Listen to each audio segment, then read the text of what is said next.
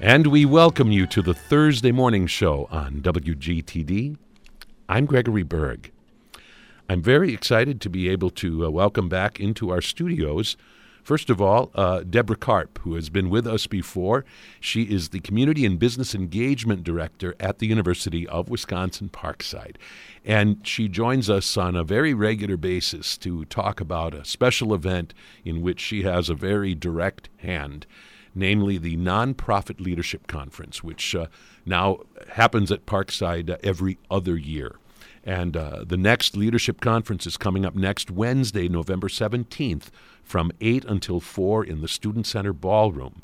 And this year's conference is centered on uh, the very important principle of, of EDI, of equity, diversity, and inclusion, and the importance of nonprofits particularly those that service uh, diverse communities, should themselves be diverse and inclusive in their own makeup. And uh, this is uh, an important topic which is going to be explored uh, with a number of different guest presenters, including WGTD's own Lynn Iaquinta, yeah. who is one of the presenters. And the keynote speaker for this year's conference is uh, Dr. Uh, Andre Howard who is Senior Director of Equity, Diversity, Inclusion, and Engagement, Alliance for Strong Families and Communities, uh, at, uh, at a, an agency called Social Current which assists nonprofits, uh, especially those engaged in, uh, in, human service agencies. And again, he is going to be giving the keynote address, and uh, we have him via the telephone joining us for this conversation today. So, Deborah Karp from the University of Wisconsin Parkside and Dr. Andre Howard, we welcome both of you to the morning show. Thank you. Good morning. Good morning. Thank you. Glad you're here, uh, uh, Dr. Howard, with us, and we will uh, engage with you in just a second. I want Deborah Karp, first of all, to give us a capsule history of the uh, Nonprofit Leadership Conference. I think you've been involved in it from just about the very beginning. Yeah, actually, I have. The first Nonprofit Leadership Conference was held in 2006. And um, we offered this event for about 10 years in a row every year. And about 2016, we started alternating, doing it every other year. But really, its purpose is to help nonprofit leaders to um, you know, learn about topics that are relevant, uh, up, up and coming. I mean, we, we touch on a variety of different subjects. Um, it is a community design conference. We engage um, all kinds of people. We have a committee of about 16, 17 people who wow. help to uh, identify the important topics that we should be covering and help us find speakers and um, you know panelists for our panel and so on. We'll uh, talk about some of the specific uh, facets of the conference. Uh, different things are going to be offered in just a little bit, but I want to get to Dr. Howard. But Deborah Karp, can you just say a word about uh, what prompted this invitation for you to have Dr. Andre Howard be the keynote speaker this year? Well, actually, um, back in 2019, I attended um, a uh, conference in Milwaukee that was hosted by Dr. Howard's organization. And at the time, it was called uh, Alliance in, uh, for Strengthening for Strong Families and Communities, or something along those lines. He'll tell you more about the change. It's very recent, but uh, it was really, I, I, thought, one of the best conferences I'd ever attended on the topic of equity. Um, it was really it was quite compelling, and I saw Dr. Under, uh, Dr. Howard uh, present at that time, and so uh, we reached out to the organization and got involved with um, Katie Lederer, and she joined our conference committee. And as we started planning for this year's conference, and we actually did a survey of the community to see what kinds of topics they were looking to hear about. And uh, EDI rose right to the top and we found that what we could do is cover all kinds of topics through an EDI lens.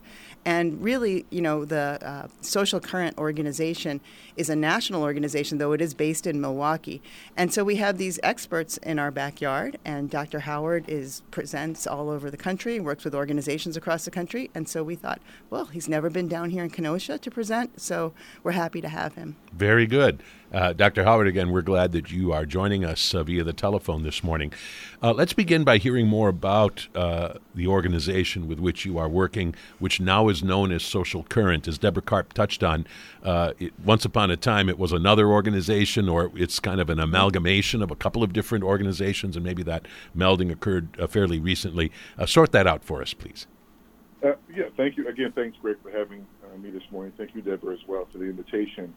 Um, yeah, Social Current is uh, the result of uh, two or- organizations that came together uh, really to um, advocate for uh, implementing equitable solutions to some of society's toughest challenges. So, formerly known as the Alliance for Strong Families and Communities and the Council on Accreditation. So, we've joined our forces um, together to be much more impactful, to really think about the start of something big uh, as we work and engage with thousands of social sector leaders um, who are called upon to activate the power of the sector uh, to create a unified, intrepid, just, and purposeful network uh, so that everyone um, can thrive. And so I have had the pleasure of being with the um, Legacy Alliance for over 10 years uh, and really just excited about the new organization, Social Current. Um, uh, Jody uh, uh, is our CEO and president um, from New York. Uh, we have our headquarters in D.C. and our operations center here in Milwaukee. And so, just excited about the possibilities in terms of the new organization. So, when it comes to social current and assisting a given uh, nonprofit, typically how does that happen? I mean, what is the mechanism by which you connect with various nonprofits and and uh, uh, human service agencies and, and give them assistance and, and guidance? Yeah, we do that in, in a number of ways. Uh, we have uh, our public policy office uh, in D.C. that focuses on a lot of different issues uh, related to child welfare and issues related to just the sector as a whole. we engage um, organizations in terms of wanting um, various resources and knowledge around um, equity and uh, excellence and standards um, for the nonprofit sector uh, as part of that process. Um, we think about ourselves as kind of a partner uh, in this work with many um, organizations that we work with across the country. And so uh, we kind of bring together uh, some of the resources, tools um, that nonprofits across the country um, will need in order to really execute on their mission, to be much more purposeful, uh, strategic, uh, intentional as part of that process. And so, um, so together, we value the purpose, we value equity, we value action that really ultimately improves uh, individual lives across this country. And so we kind of partner with organizations in many, many different ways as part of that process conferences, learnings, trainings, um, as part of that whole package. And so uh, we do it in different ways. As Deborah Karp mentioned uh, earlier, the focus of this year's nonprofit leadership conference at Parkside, again coming up next Wednesday, is this concept of EDI equity, yeah. diversity, inclusion. Uh, I think one of the interesting things about that is that those are three words that are very closely related, and probably a lot of us use them almost interchangeably, and probably shouldn't. That is, each of those terms represents something very specific and perhaps distinct. And in understanding each of those three terms, we're going to have a much better understanding of a lot of what we're talking about. Would you mind taking us through those three terms equity, diversity, and inclusion, and why there are three terms and why it's important to understand each of them? Yeah, absolutely. I, I think again, as you uh, point out, Greg, that they all are, are purposeful and have their own intent uh, in terms of, of bringing value to not only the nonprofit sector, but to again many communities across this country, and really to, to everyone um, uh, living in this nation. Right. So as you think about uh, for example, diversity, which is really differences, you know, terms of differences, whether it's based on race, um, you know, differences in terms of uh, being inclusive of, of, of, our LGBTQ community, persons with disability, uh, gender, uh, age. I mean, we can go on and on and on. But diversity is a very powerful quotient um, in terms of thinking about this journey uh, that we all need to be part of. And so when we think about diversity, it's the many different faces, lived experiences, um, the many different um, purposes that people come to the table and really uh, begin to think about as part of that process. So diversity is really the differences around the table. Uh, the inclusion piece is uh, ensuring that um, as we bring people together uh, from different backgrounds based on a host of, of differences, uh, that we can also make sure they have a voice at the table, right? That their voice is heard, that their lived experience is heard as part of that process. And so, how do we continue to think about being intentional uh, around being inclusive as we invite these differences to the table and making sure we, we uh, have some safe space, brave space uh, for that process to take place. And then, of course, the equity is access, right? Making sure folks have access uh, to opportunities, access to making sure that uh, whatever various systems folks are trying to um, engage in, that there's access, whether it's to justice or whether it's to health or whether it's to education or whether it's to economics, that access is there. And so that's that equity quotient um, as you think about. So, so t- t- together, um, the, the, equity, diversity, and inclusion pieces come together um, and really make for a very powerful uh, way to think about how we as humanity uh, need to advance and, and, really need to co-create and, and live together. Um, you know, uh, organizations who are just focused on diversity, you know, we've got different um, uh, racial, races of folks or, or, or different uh, differences in terms of folks at the table or within our organization is not enough. Uh, and so we have to continue to think about how we push um, to include and to ensure that inclusivity is part of that equation, as well as that there's this access piece um, that everyone has an opportunity to access through the equity lens is also part of that. So uh, that's kind of what those three pieces uh, come to understand. I do know this. I, I, I do know this. I, I, do know that without uh, EDI, right? You know, organizations, communities, DIE, die, right? Because hmm. again, as we talk about the sustainability of communities, of organizations, um, this journey becomes so, so very important uh, for all of us to participate in, and that's kind of how we see the EDI um, factors. Interesting. So, if I understand correctly, diversity is kind of about who is around the table and making sure that every face around that table isn't a white face or whatever. I mean, that, that it is sure. a diverse group of people. But the inclusion is to ensure that those that diverse group of people around that table, maybe more diverse than it once was, are all included in a meaningful way in what that in what that organization does, and each of them is listened to. It's not just mm-hmm. enough to be at the table; it's important to be a significant player at the table, and that's the inclusion right. piece. Mm-hmm. Absolutely, yes, yep, absolutely. And then, of course, the equity piece, which is just as important, of course, is that everyone now has access, right? That I have uh, just as, as much access to opportunities um, uh, to engage as others um, without uh, regard to the color of my skin or my sexual orientation, that I have access, I'm fairly able to, to access those opportunities. Mm-hmm. So that's the equity quotient is just as important. So. For those of you just joining us, uh, we're speaking today on the morning show with Dr. Andre Howard, who is going to be the keynote speaker for the upcoming uh, nonprofit leadership conference at the University of Wisconsin Parkside, which will be next Wednesday, uh, November 17th. Uh, in our studios is Deborah Karp, who is Community and Business Engagement Director at Parkside. She has a key hand in the coordination uh, of, of the conference each and every year, including this one, which is focused on the concept of EDI, equity, diversity, inclusion, Dr. Howard, I noticed that uh, the title of your keynote address is An Imperfect Journey Infusing mm. EDI into Organizational Culture.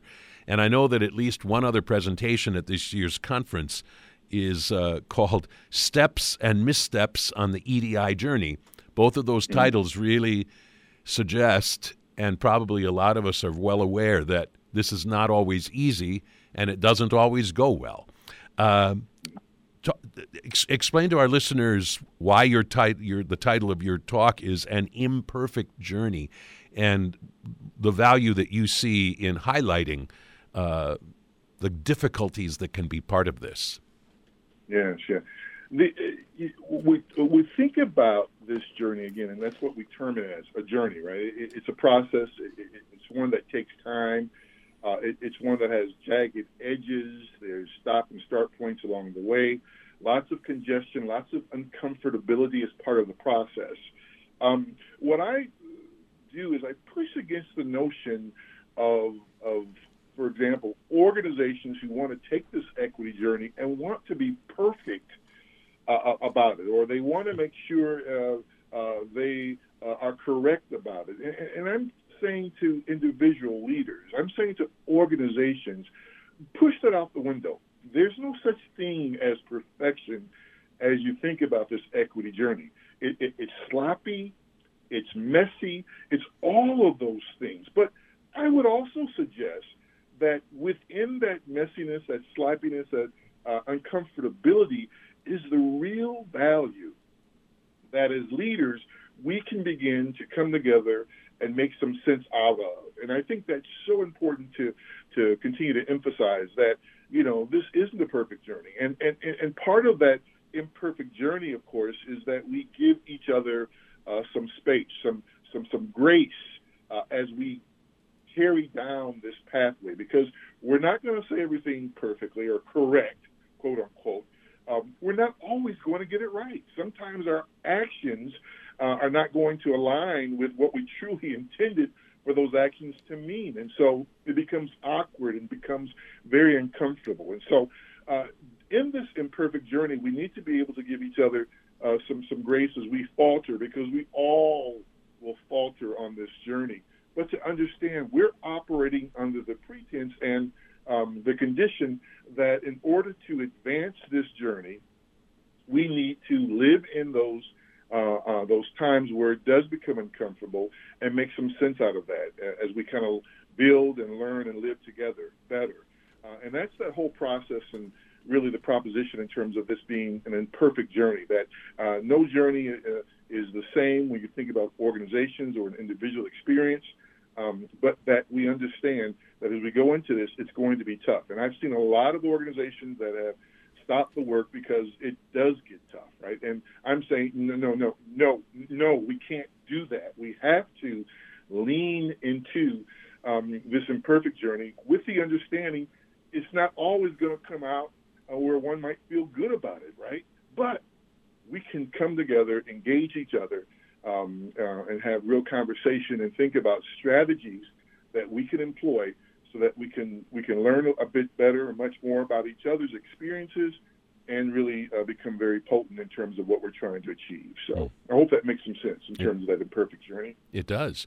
Uh, yeah. Of course, f- for those who might be nervous about this or resistant to this, uh, one of the points that is sometimes raised is, you know, whatever happened to hiring the the best person to be your yeah your coordinator of such and such uh, versus making choices that might involve somebody who is not the most qualified or one has maybe even serious reservations about, but it serves this other purpose in terms of, uh, yeah. of, of EDI. I mean, what is your advice for somebody who kind of wrestles with that uncomfortable yeah. dilemma?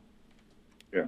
I, I, think there's a couple things to consider around that piece, Greg. I, I think, first of all, is the assumption, right, that historically, traditionally, particularly when I think about um, um, persons of color who have not had opportunities to participate fully, for example, in an organization at the leadership level, um, to to not assume um, because historically they have not had those opportunities to participate that um, they are not qualified or that they are uh, incompetent or there's some skill shortage there. So I think we have to change our, our, our, lens around the understanding of folks who have not traditionally or historically shown up in these organizations.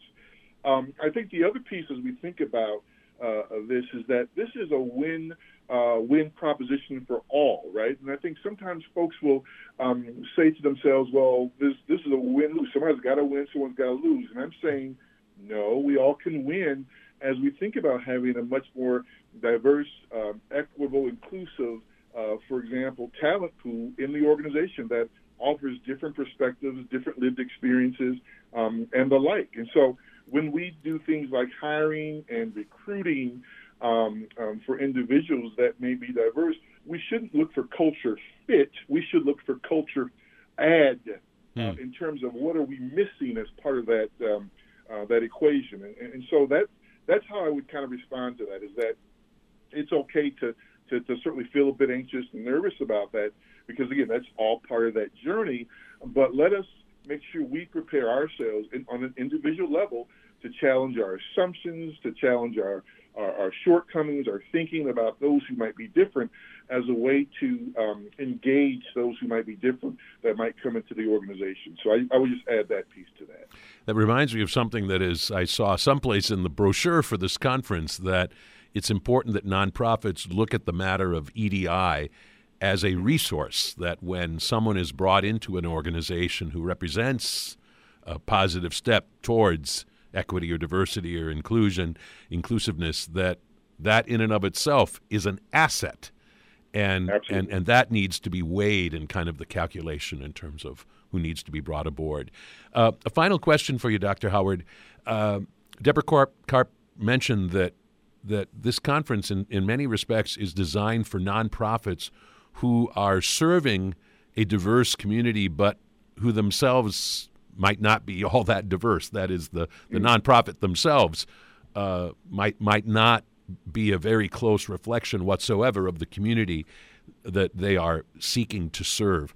What kind of a problem do you think that is uh, when a nonprofit is itself lacking in in in the, in the area of, of of EDI? In what way can that be a hindrance uh, to the work that they are probably in very good faith, uh, working hard to do.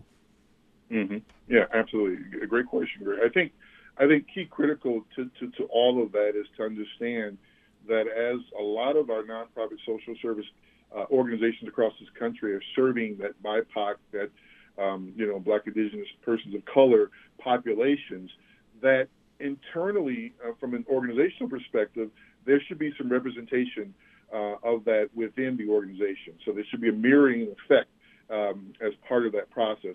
I, I, think, again, historically, traditionally, um, you know, uh, the equity lens uh, has not been adopted. And so we are encouraging organizations to adopt this equity lens as a way um, to be inclusive. I mean, as we talk about co creating and serving uh, populations, predominantly those populations which are persons of color populations, in a much more uh, co-created equitable way, we need to also have internally uh, individuals who kind of represent some of those populations, right? So that a lived experience can be lifted, voice can be lifted as part of that experience. A better connecting um, piece should be part of that process uh, as well. So what, what does that mean? It doesn't mean I'm asking folks or encouraging organizations to go and hire uh, a bunch of folks uh, of color uh, to become part of their organization, right? Because the organization itself needs to prepare um, uh, for those differences as they come into the organization, right? Uh, our North Star is really baking equity into the culture of the organization. So it just becomes a natural way of how we roll, how we operate, how we connect with each other, how we connect with our colleagues within uh, the organization. And so if the culture of the org is not prepared for equity, then you know hiring um, a, a, lot of persons of color just to be uh, in the organization where you may have diversity very strongly, but you know rarely do they stay around because again there's not support for those differences. Then that can certainly mean disaster. So I think critical to all of this is just ensuring that organizations understand historically. Um, uh, you know, we have not paid attention to some of this equity, and I would also say there's lots of organizations doing a lot of stuff around this uh, EDI because it's become so pronounced in our in our society uh, really recently and really throughout the decades and centuries if you think about it. But over the last 18 to 24 months, folks are really pushing DEI efforts through doing a whole bunch of stuff.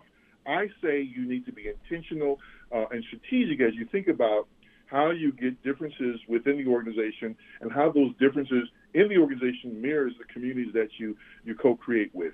My last piece, Greg, is this: is that I think we have to, uh, you know, here here we get sticky. I think we, ha- I know we have to uh, address, acknowledge historically uh, trauma that has been done to people based upon their sexual orientation or the color of their skin or their gender.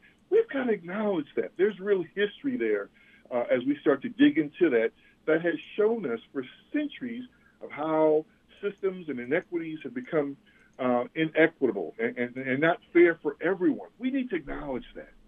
But critical for organizational leaders to understand, though, is we all must be part of this journey, right? So when we talk about lived experiences, this can't just be about black folk, brown folk.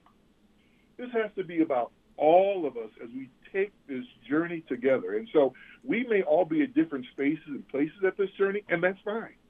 But we need to all agree that this is a journey for all of us. Acknowledge what's happened historically, but let's move forward together in a way that allows us to give each other some grace, some space to grow, to learn, um, and to take the mask off and be who we really are and show up as we really are uh, in those organizations. And so I think that is so uh, critical as we think about uh, uh, those differences, as we think about why we need to have in the organization um, um, faces and experiences that mirror um, the um, individuals that we serve in the various communities across this country. Very well put. Dr. Andre Howard uh, with Social Current, who is going to be the uh, keynote speaker at the uh, Nonprofit Leadership Conference next Wednesday, speaking early in the day and then also uh, serving as uh, kind of a wrap up for the conference towards the end of the day, drawing all of the, the threads together. Uh, Dr. Howard, it was great to uh, meet you today and to hear from you, and I appreciate you making time in your schedule uh, to join us on the morning show today. Thank you so much, and best wishes yes, with all so the much. good work that you are doing. Thank and you so much, and see you next week. All right. Thank you again. You're listening to uh, the Thursday morning show on WGTD. I'm Gregory Berg. Deborah Karp remains here in the studio, Community and Business and Engagement Director at the University of Wisconsin Parkside. Uh, Deborah Karp, what would you like to tell us in terms of some of the other presentations and offerings in uh, next week's conference? Uh, yeah, sure. We, have got um, four breakout sessions after the keynote speech by Dr. Howard. Um, one is going to be about how organizations can effectively use data and not use it in a misleading way. Um, we also have a really, I think, um, a, a, a, newer kind of idea to think about is equity in um, uh, fundraising and fund development, marketing. How do we uh, look at the way we're presenting our materials, who mm. we're reaching out to? I think um, the premise of it, and this is being led by Len Iaquinta. From WGTD. With, yes, from WGTD. And Len um, is working with a woman from uh, Kansas City, Jocelyn Morning, and they've been presenting this uh, uh, session at national conferences in, in any case, um, they're looking from like we have been a very donor centric approach to fundraising, mm. and how do you take it to, and create a more community centric approach? And so that's uh, I think going to be a really exciting uh, uh, session. We've also got uh, Sheila Mayhorn from the YWCA of Wisconsin, and she's going to be presenting a session on uh, strengthening capacity to diversify staff and leadership. And that's not just about hiring practices. That's also how do you retain people? How do you hmm. create a culture of inclusivity? And then finally, um, we've got another breakout uh, by Marvin Bembry. Marvin is a uh, John Maxwell disciple, leadership expert. Um, and he is going to be uh, talking about inclusive leadership and how it le- leads to better program outcomes for diverse clients, which is really important in the nonprofit sector. I didn't mention that the data workshop is being led by um, Kevin Maher, who is with Building Our Future, a local nonprofit mm. organization that is uh, part of a Strive initiative very dedicated to issues of equity and diversity in its mm. mission. And then finally, Tamara Coleman from the uh, Shalom Center is going to be our uh, panel moderator, and we are bringing in four uh, different organizations who are at different stages of their EDI journey. The uh, United Way of Racine County, um, Alexa Haig, is going to be the um, panelist. She's the uh, CEO of that organization. They are they've been working a lot on their EDI journey for quite a while now. Um, Quentin Price from Milwaukee uh, Sports Organization, Ahmad Quai from the United Way, uh, not, I'm sorry, uh, uh YW YMCA, Fam- Racine Family YMCA is going to be there, and then two people from um, First Stage in Milwaukee. So we have different size organizations on that panel, different levels of resources, and they're all going to talk about where they are, what's working, what hasn't worked. And what we're hoping is that the people in the audience at the conference are going to learn from.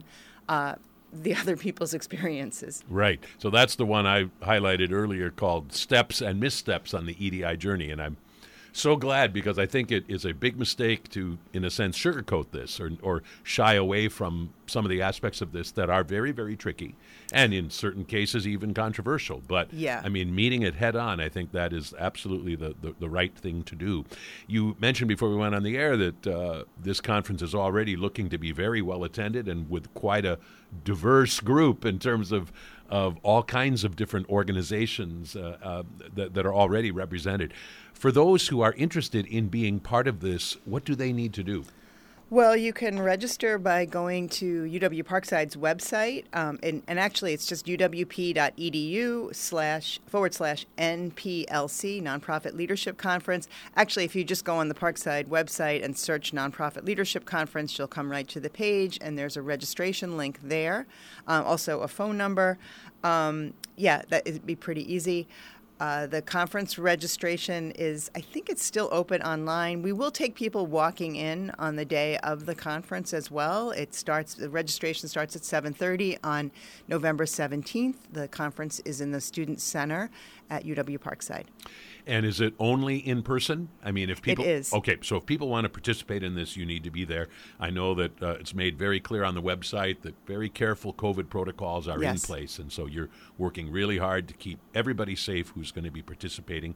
And we should mention that towards the end of the day is a networking reception in which people really get to uh, meet their counterparts at other uh, nonprofit organizations. So, Yeah, that, that networking is, uh, reception is sponsored by Leadership Kenosha and Leadership Racine, and we're hoping to introduce some of the current cohort of leadership program participants to some of the people in the nonprofit sector for potential matches as volunteers and board members. Wonderful. Very, very good. Deborah Karp, it's always great to reconnect with you, and I'm uh, excited that we could talk about what sounds like a really beneficial and exciting conference again coming up next Wednesday, November 17th, 8 to 4, in the Student Center Ballroom at the University of Wisconsin Parkside. Deborah Karp, thank you for being in our studios today and being part of this morning show today.